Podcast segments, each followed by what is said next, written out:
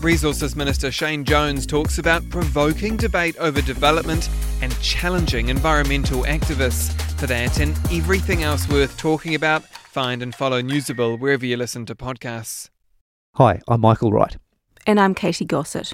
Welcome to a bonus bonus edition of White Silence. We're calling it that because we released a bonus episode on November the 28th to mark the day of the 40th anniversary of the Erebus disaster. And that had stories we'd collected since the podcast was released or that we couldn't fit anywhere else. This bonus bonus episode is a little bit different again. If you followed the news about Erebus, and if you listen to this podcast, hopefully you have, you would have heard on the 28th of November New Zealand's Prime Minister Jacinda Ardern say something pretty significant.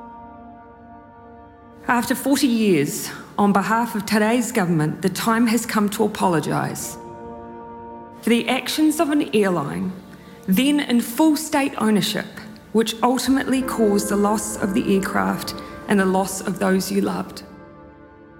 This apology is wholehearted and wide reaching. We will never know your grief, but I know the time has come to say I'm sorry.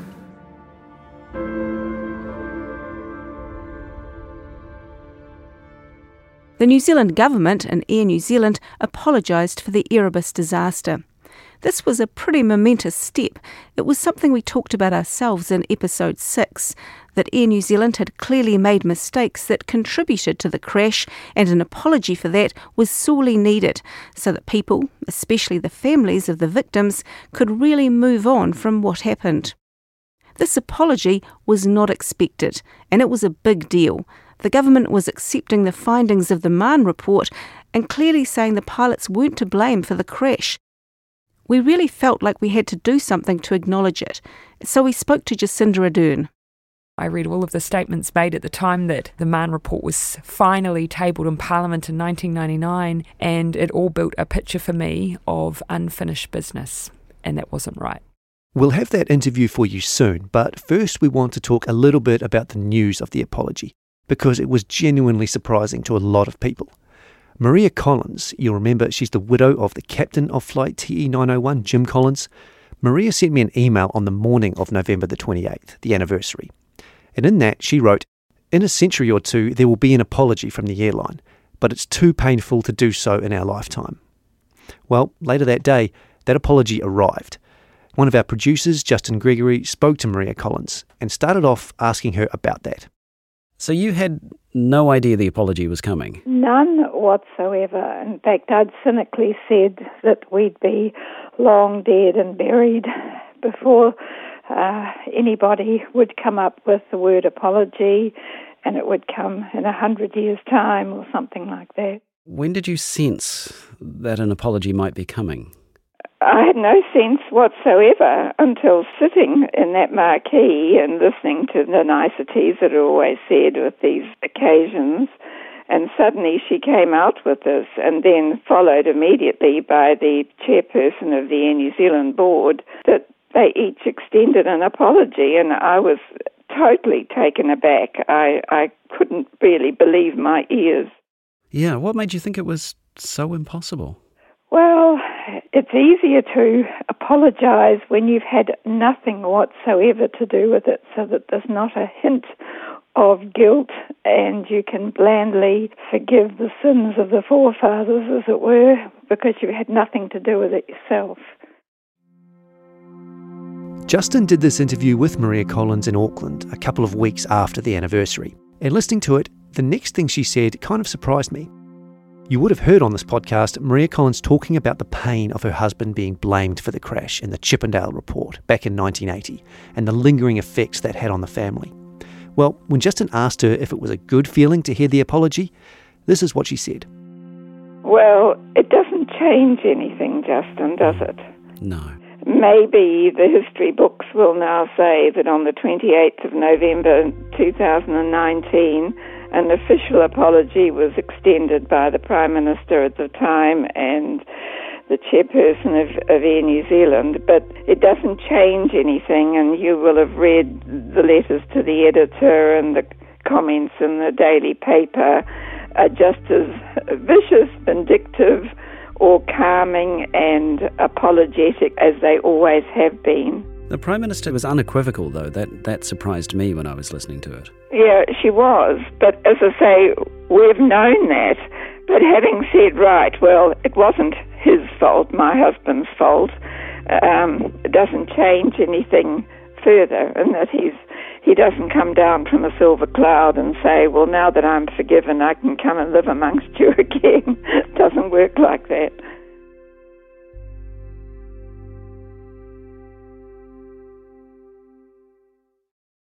So Maria Collins was happy about the apology, but not jubilant, and she wasn't alone here. We also spoke to Margarita Mahon. She's the widow of Justice Peter Mahon, the Royal Commissioner who found the crash was entirely Air New Zealand's fault, not the pilot's, and that the airline had tried to cover up its mistakes. When Jacinda Ardern apologised, she said the government 100% accepted Mahon's findings. Margarita lives in Auckland too, so we sent Justin to see her to ask what she thought about those words. It was by chance that I heard because a young relative from out of town had texted my daughter and said, Hooray, hurrah, and so forth. We said, What's this about? And my daughter happened to have called in. We turned my little iPad on, and this speech came up.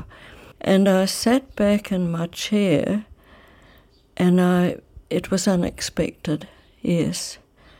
And I thought that that's really nice. So you were invited to the event on the 28th, but you decided not to go. Uh, I don't normally go to any function on that date because I regard it as belonging to the relatives of the people who died and nothing to do with the commission. Yes, that's their day. Ours came later. there are people who see Peter as one of the victims of the crash. You don't quite agree? don't know how to answer that. Uh, I suppose I could say he had choices. Mm. But he was treated badly. That bad treatment, as you'll no doubt know, stemmed from one specific part of Mahon's report. It was the part Air New Zealand challenged in court that was overturned and which ultimately led to Mahon resigning as a judge. The orchestrated litany of lies. It was one sentence only. and that sentence came about because there were lawyers at the commission representing Air New Zealand, and he had got to know that they could present more than they were doing. And it annoyed him because they knew better. He said they were taking me for a fool, which I'm not. So he was a man of words from a little boy. He'd kept books of words that he came across and phrases and so on. And so he felt that he had to express that annoyance, and so he chose those particular words. He used several dictionaries while he was putting the phrase together to be sure that they expressed the right matters. So that's how that sentence came about. And uh, then it went round the world. what would Peter have thought of the apology now? Uh, he would have thought it was gracious, but 40 years too late. yes. It was also too late for David Nicholson's parents. You'll remember David from the podcast. His sister Christine, a young teacher, died in the crash. Their parents were quiet, private people who didn't speak of the tragedy outside the family, but followed every detail of the disaster and all the controversies that followed. I think that they deserved to hear the apology. They had um, read widely all the evidence and analysis that had gone on around the accident. They firmly believe that Justice Mahon and the Commission had spoken truth to power and that the ultimate cause of the accident was in line with Mahon's findings that ultimately Air New Zealand had been responsible at the time for not briefing their pilots on changes to the navigation course.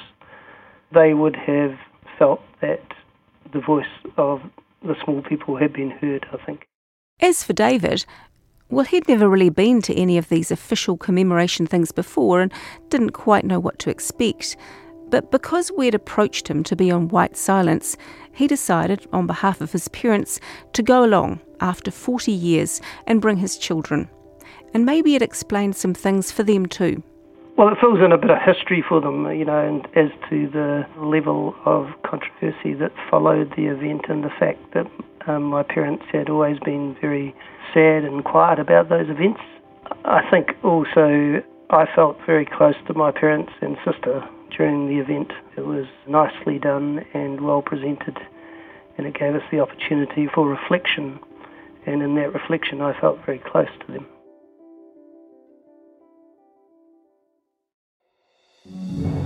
If you don't have time to read the in depth stories or you just prefer to listen instead, the Long Read from Stuff is the podcast for you. Each week, we showcase one of our excellent pieces of journalism, telling important or entertaining stories from the world of crime, sport, history, culture, and more. You also get to hear from the journalists themselves about how they uncovered the story and how it came to life. So, for your weekly dose of long form journalism, beautifully read, subscribe to the Long Read from Stuff wherever you get your podcasts. Today on Newsable, Resources Minister Shane Jones on being pro development and what that means for the environment, plus why demand for ADHD drugs is soaring, and established dog walkers cry foul over cowboy newcomers. For everything that's worth talking about, find and follow Newsable wherever you get your podcasts. Around the time of the anniversary, we heard from the Prime Minister's office that Jacinda Ardern was available to talk to us about the Erebus disaster and her apology. We said, sure, but Prime Minister's schedules being what they are, she wasn't available for a couple of weeks, so we settled on December the 10th for an interview. On December the 9th, another tragedy befell New Zealand when the volcano Whakaari White Island erupted while dozens of tourists were on a trip there. At the time of recording, 16 people had died and many more were still critically injured in hospital. It was appalling, and of course our interview was off. But the next day, the Prime Minister was back from Whakatane and had some time. Here's Mike talking with Jacinda Ardern. I was standing up. Oh, yeah. nice, um, um, no, I didn't want to cancel because I wanted um, things to be fresh in my mind. I didn't want to forget anything. So Ah, okay, yeah, because fair it enough. was recent, this way I can be assured that I will give you as accurate a reflection of events as I can. Cool. I can hear squeaking. That's just um, someone That's bringing tables in a glass. Thank you, Jane. Right. Prime Minister Jacinda Ardern, thank you for joining us here. Why now? What what prompted this? The memorial. You know, this was, uh, I still remember uh, not long after coming into office, there being a conversation about the fact that the 40th anniversary was looming and still we were a nation without a, you know, a formal national memorial on our shores. And uh, that begged the question, why not? And I remember in reading some of the, the positioning pieces, people advocating for a memorial, and just thinking it just made no sense to me. Uh, so I had, as a, as a new prime minister, some conversations with the deputy prime minister and others, and very quickly uh, felt compelled to commit us um, to the process of establishing a memorial. Now, in my mind, that felt like something that we should be able to do relatively quickly. Of course, I hadn't had experience in developing memorials and the work that they do take. And those who did within the Ministry of Arts, Culture and Heritage said, look, you know, involving families, involving people who are in, will be interested in the design and making sure it's in keeping and captures their views and reflects their sentiment, that's going to take time. And so, one of those really important steps in developing the memorial was to meet family members. I still remember that. Um, I wanted to meet them myself. So we had a gathering in Auckland at uh, the Dalmatian Centre in the central city. And I walked into that room and realised that in that moment we had family members there together who had not been with other family members for decades. Uh, and I sensed in that moment the huge amount of emotion that still existed around Erebus. That process prompted letters, it prompted conversations. I um, met Captain Collins' family.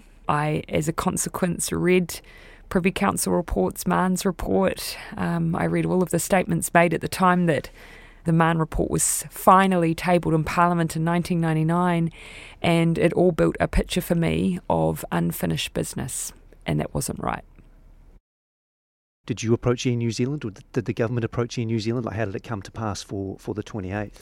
Yeah, so it was, you know, it was a conversation that, yes, we did start, and so as we were working on the memorial, and as I say, um, it became clear to me that if we as as a government, and I use the word government in a broader term, not just this current government, but governments um, for a number of years accepted the Mahon report, and we do.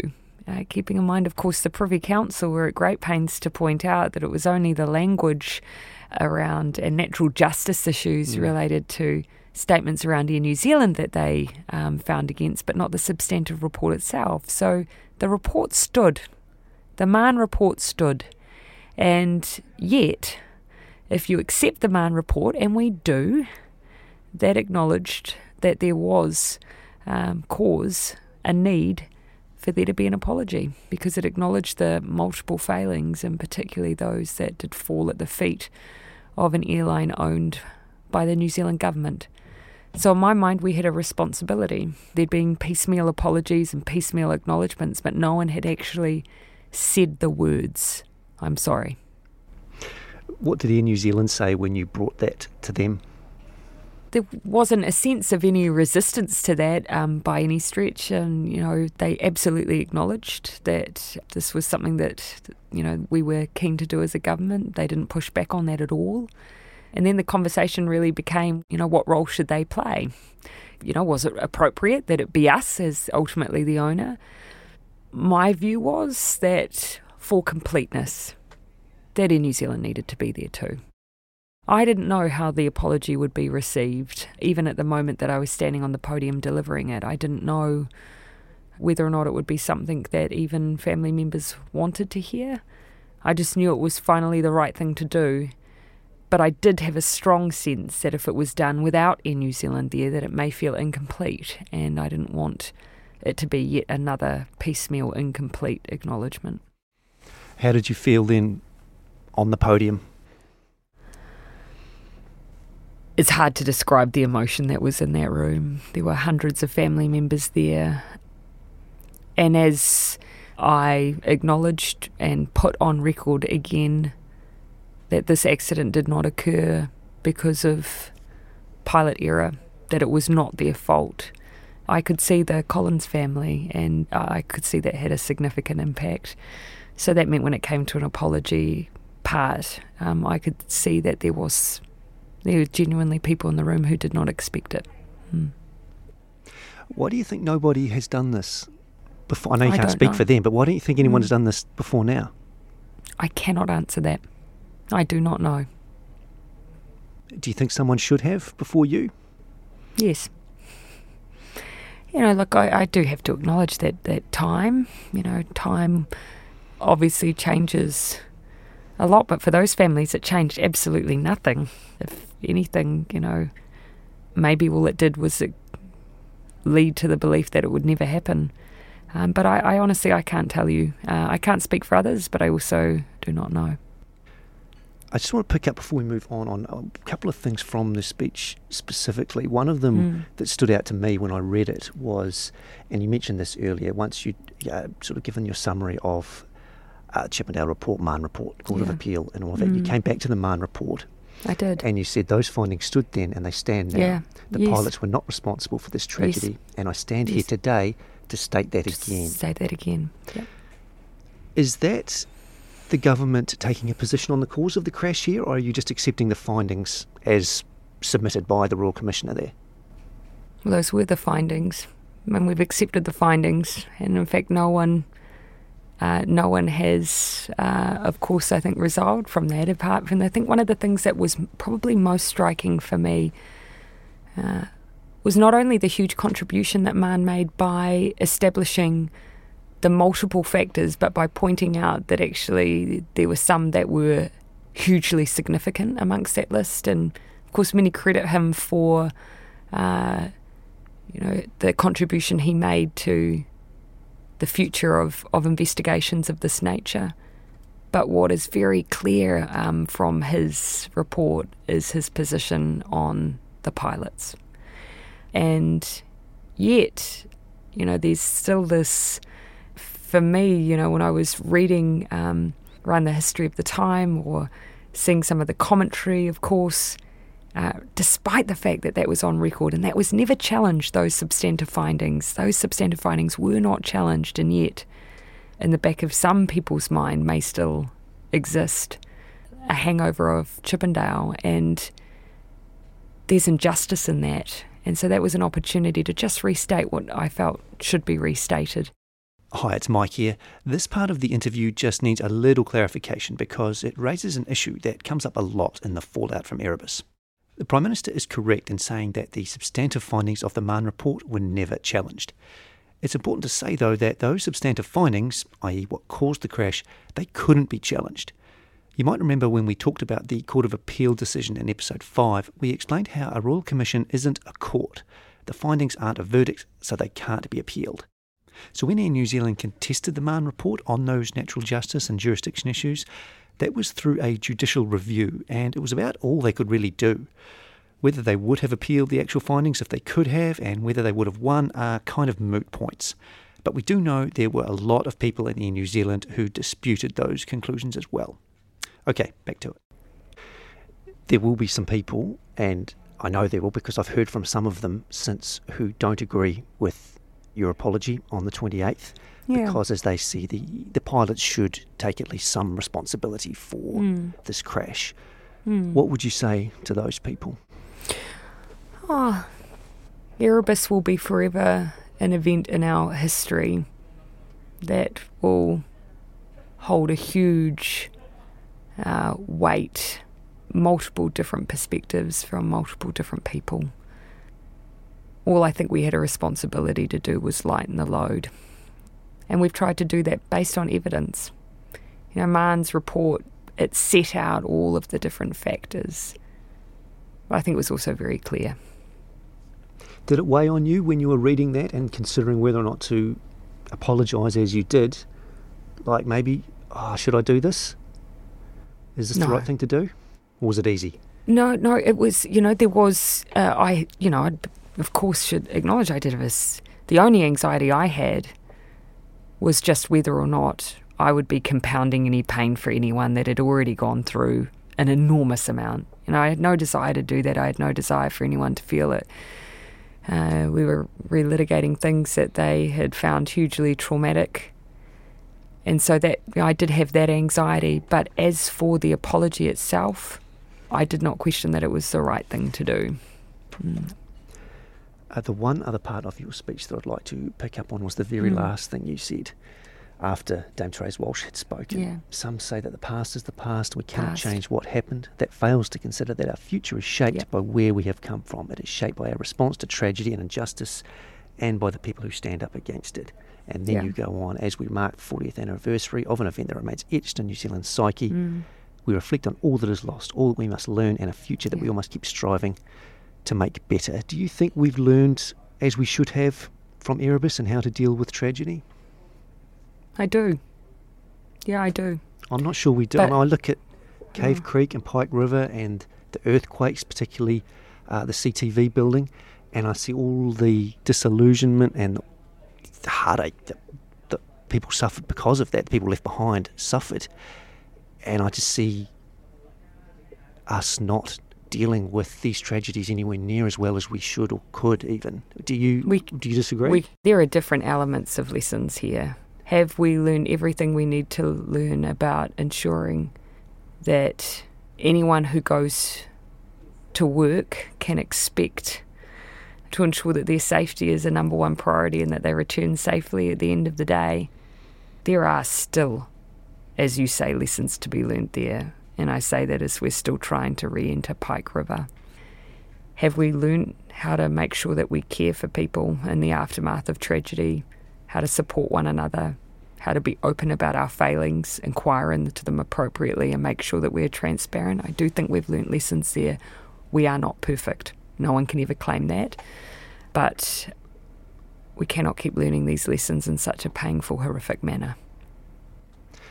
Can I just talk about the memorial briefly because a, a bit has happened since that was first announced when you when you spoke to that earlier this year. Mm. Was it mm. this year? Was it last year? It was April. Was it this year? Oh, I think I feel like it might have been last year, but it must have been this. Was it this year? Forgive me. April too. April last year seems too far.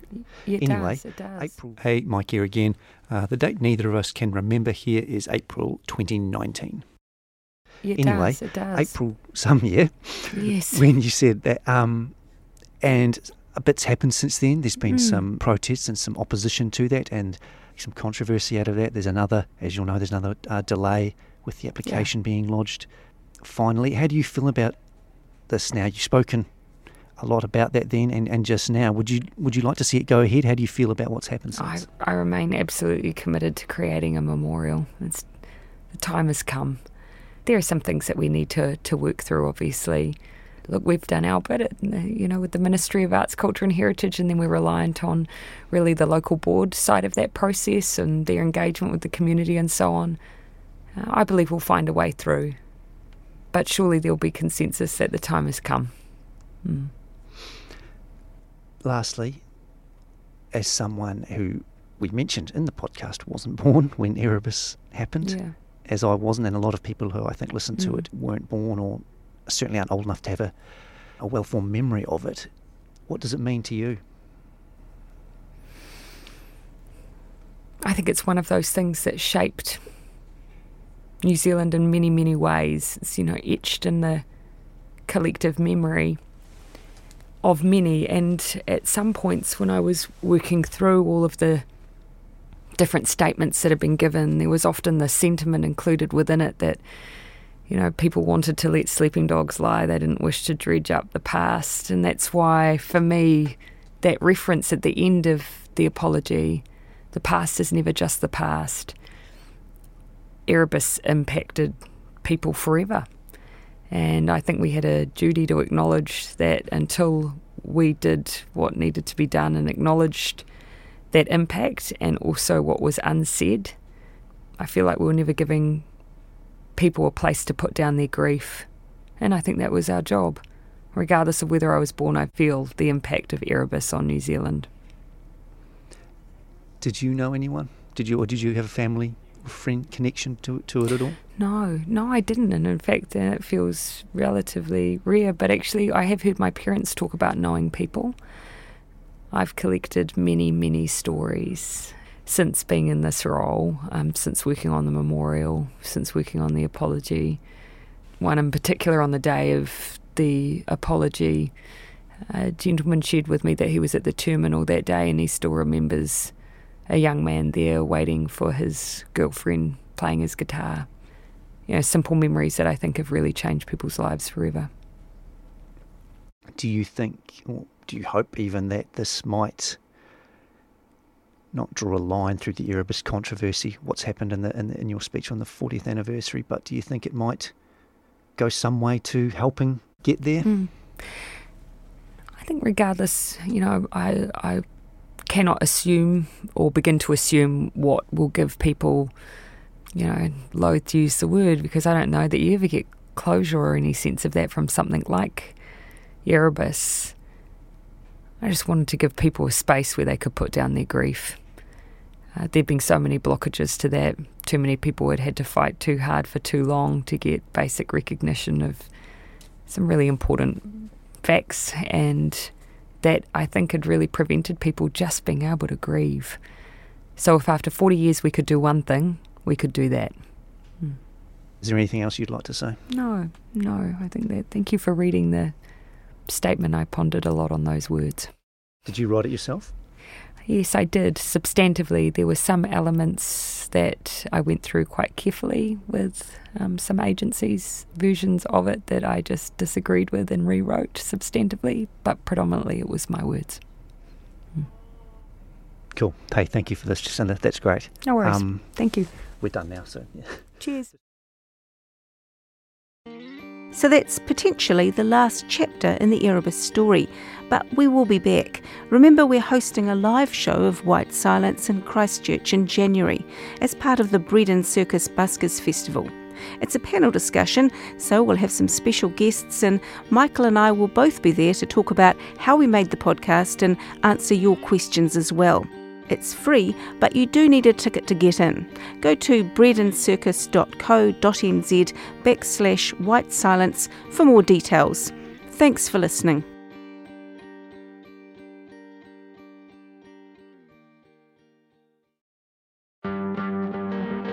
White Silence is a joint production by Stuff and RNZ, written, presented, and produced by Katie Gossett and me, Michael Wright.